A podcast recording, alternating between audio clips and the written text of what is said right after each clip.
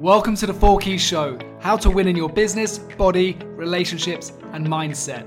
My name is Andrew Sillitoe, business psychologist and performance coach. Welcome to the Four Keys Show. My name is Andrew Sillitoe, business psychologist and performance coach. And today I'm going to talk about sustaining energy throughout the day as a business owner, business leader, and why perhaps we've got this exhaustion epidemic that's taking place. Uh, and it's prevalent in, in business. Something I've experienced myself and had some hard learned lessons with I was just going too far into, into my business, immersing myself into that, and also trying to t- do other things, be there for my family, uh, play sport, and just being overwhelmingly busy, thinking it was all working for me, but then resulting in some, some poor health. And I'm seeing that a lot. I'm working with a lot of clients who are experiencing something very similar and it feels like it's becoming a bit of an epidemic. So I'm going to talk about that today. Um, and something that I've learned over the years, I've been immersed in sport my, my whole life, and I've spent my, my teenage years training. Uh, I had a fortunate career playing, growing up playing roller hockey. I, I played for Team GB and, and, and eventually started coaching and just had an amazing experience. But I was in a, a genre where training, if you if it wasn't hurting, it wasn't working. And that was kind of my life. And so trained very hard, eating all the foods that we thought were healthy. So just getting as much tuna pasta in my body as I possibly could. Um, and then what I noticed around my 30s, I started to, well, actually mid 20s, started to feel some really bad pain. Uh, I didn't know what it was, but pain in my ankles, in my joints, my hands, my knees, and ultimately brought my, my hockey career to quite an abrupt finish around 2008. It was the last time I played at an international level. And it turned out uh, that I'd been suffering with gout, uh, a, a, form of arthritis. I'd also been diagnosed with hip arthritis, which was more degenerative arthritis, which was really giving me some, some pain. I was told that I'd have my hip replaced within five to ten years. And that threw me into studying nutrition. And over the years, I've noticed that it's not just about how my, my body feels when it comes to nutrition and what I consume, but also, also my mental health, which I'm going to come on to uh, in a bit, and how it can really improve our mental health and the relationship between our gut, our, the way we feel, the way we think, and our energy. Uh, so I expect some of you will, will notice at some point during the day your energy starts to, to drop off, and the first thing you reach out for is that, that chocolate bar or uh, a a soda drink, a, a you know, Coke or something that just to get that sugar fix that you feel you need to to sustain energy.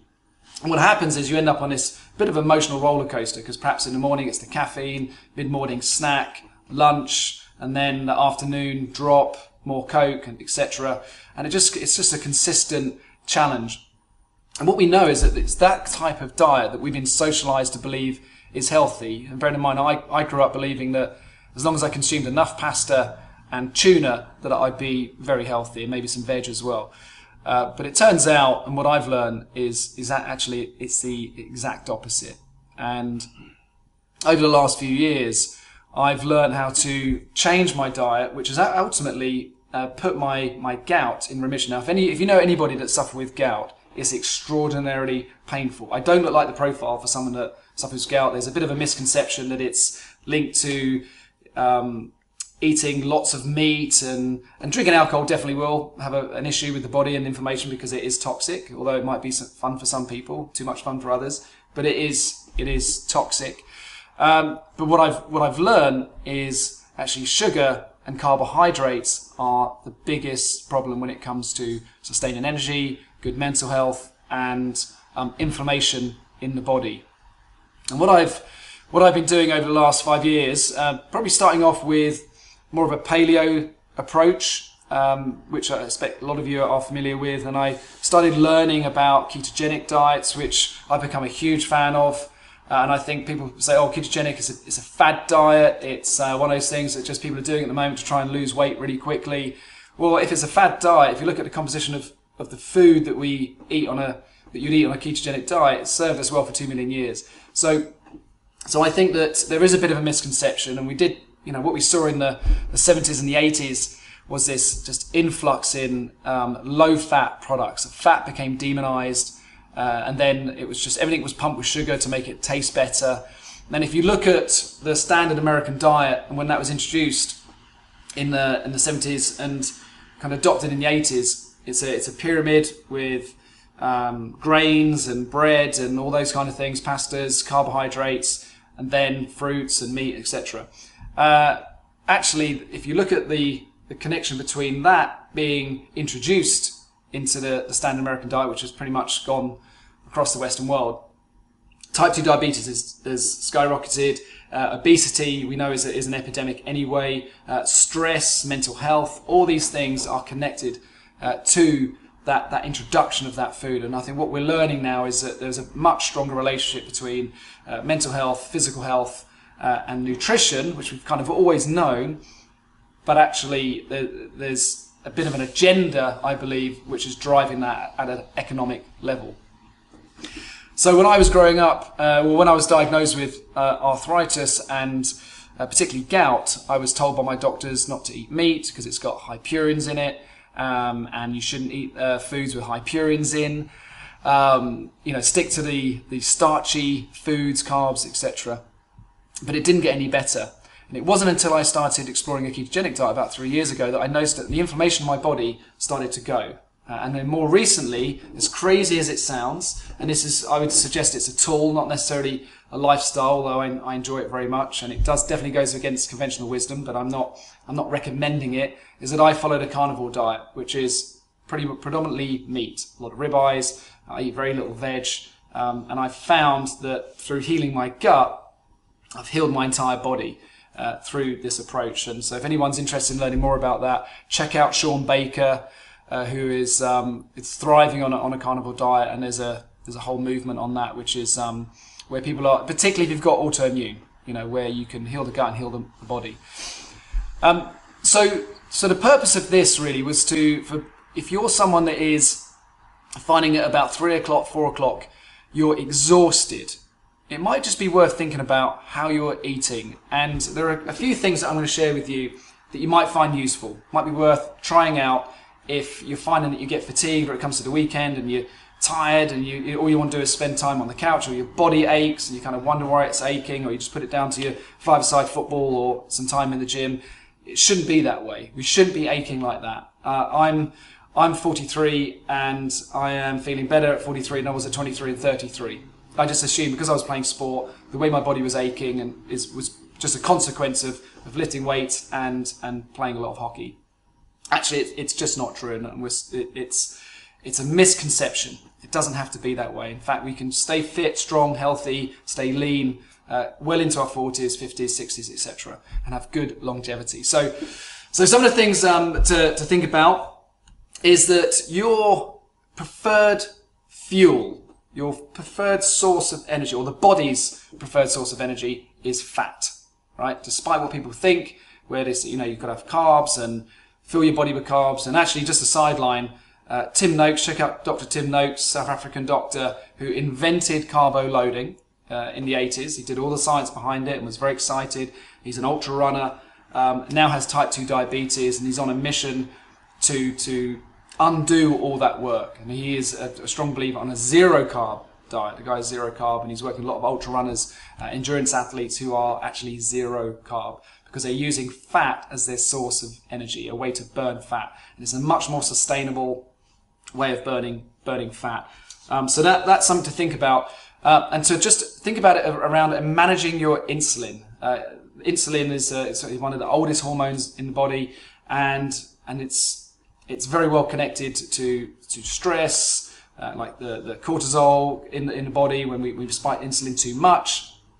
So it's important to, to manage that, and that because that can cause inflammation in the body. So if you look at it from that perspective, the body does need glucose. Uh, the brain needs needs glucose, but it doesn't need as much as, as we think. And in fact, if you went completely zero carb, which is what I've done, uh, and I'm still playing hockey. Uh, I still have tons of energy. I get compliments, which is good, great for my ego uh, from the, the, younger guys who, who see me still playing hockey.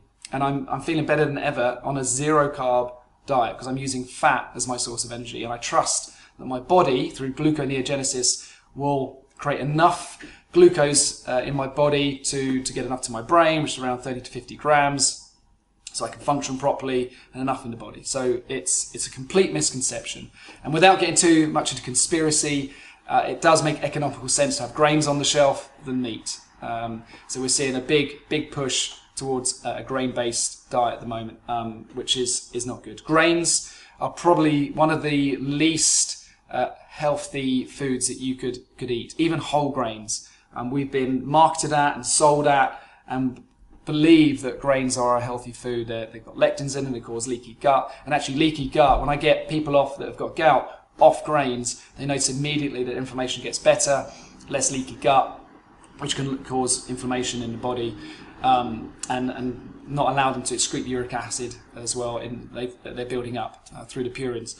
So so that's that's one thing to think about. Um, so grains are totally unnecessary. Become a fat burner. Uh, use use fat as your, your source of energy.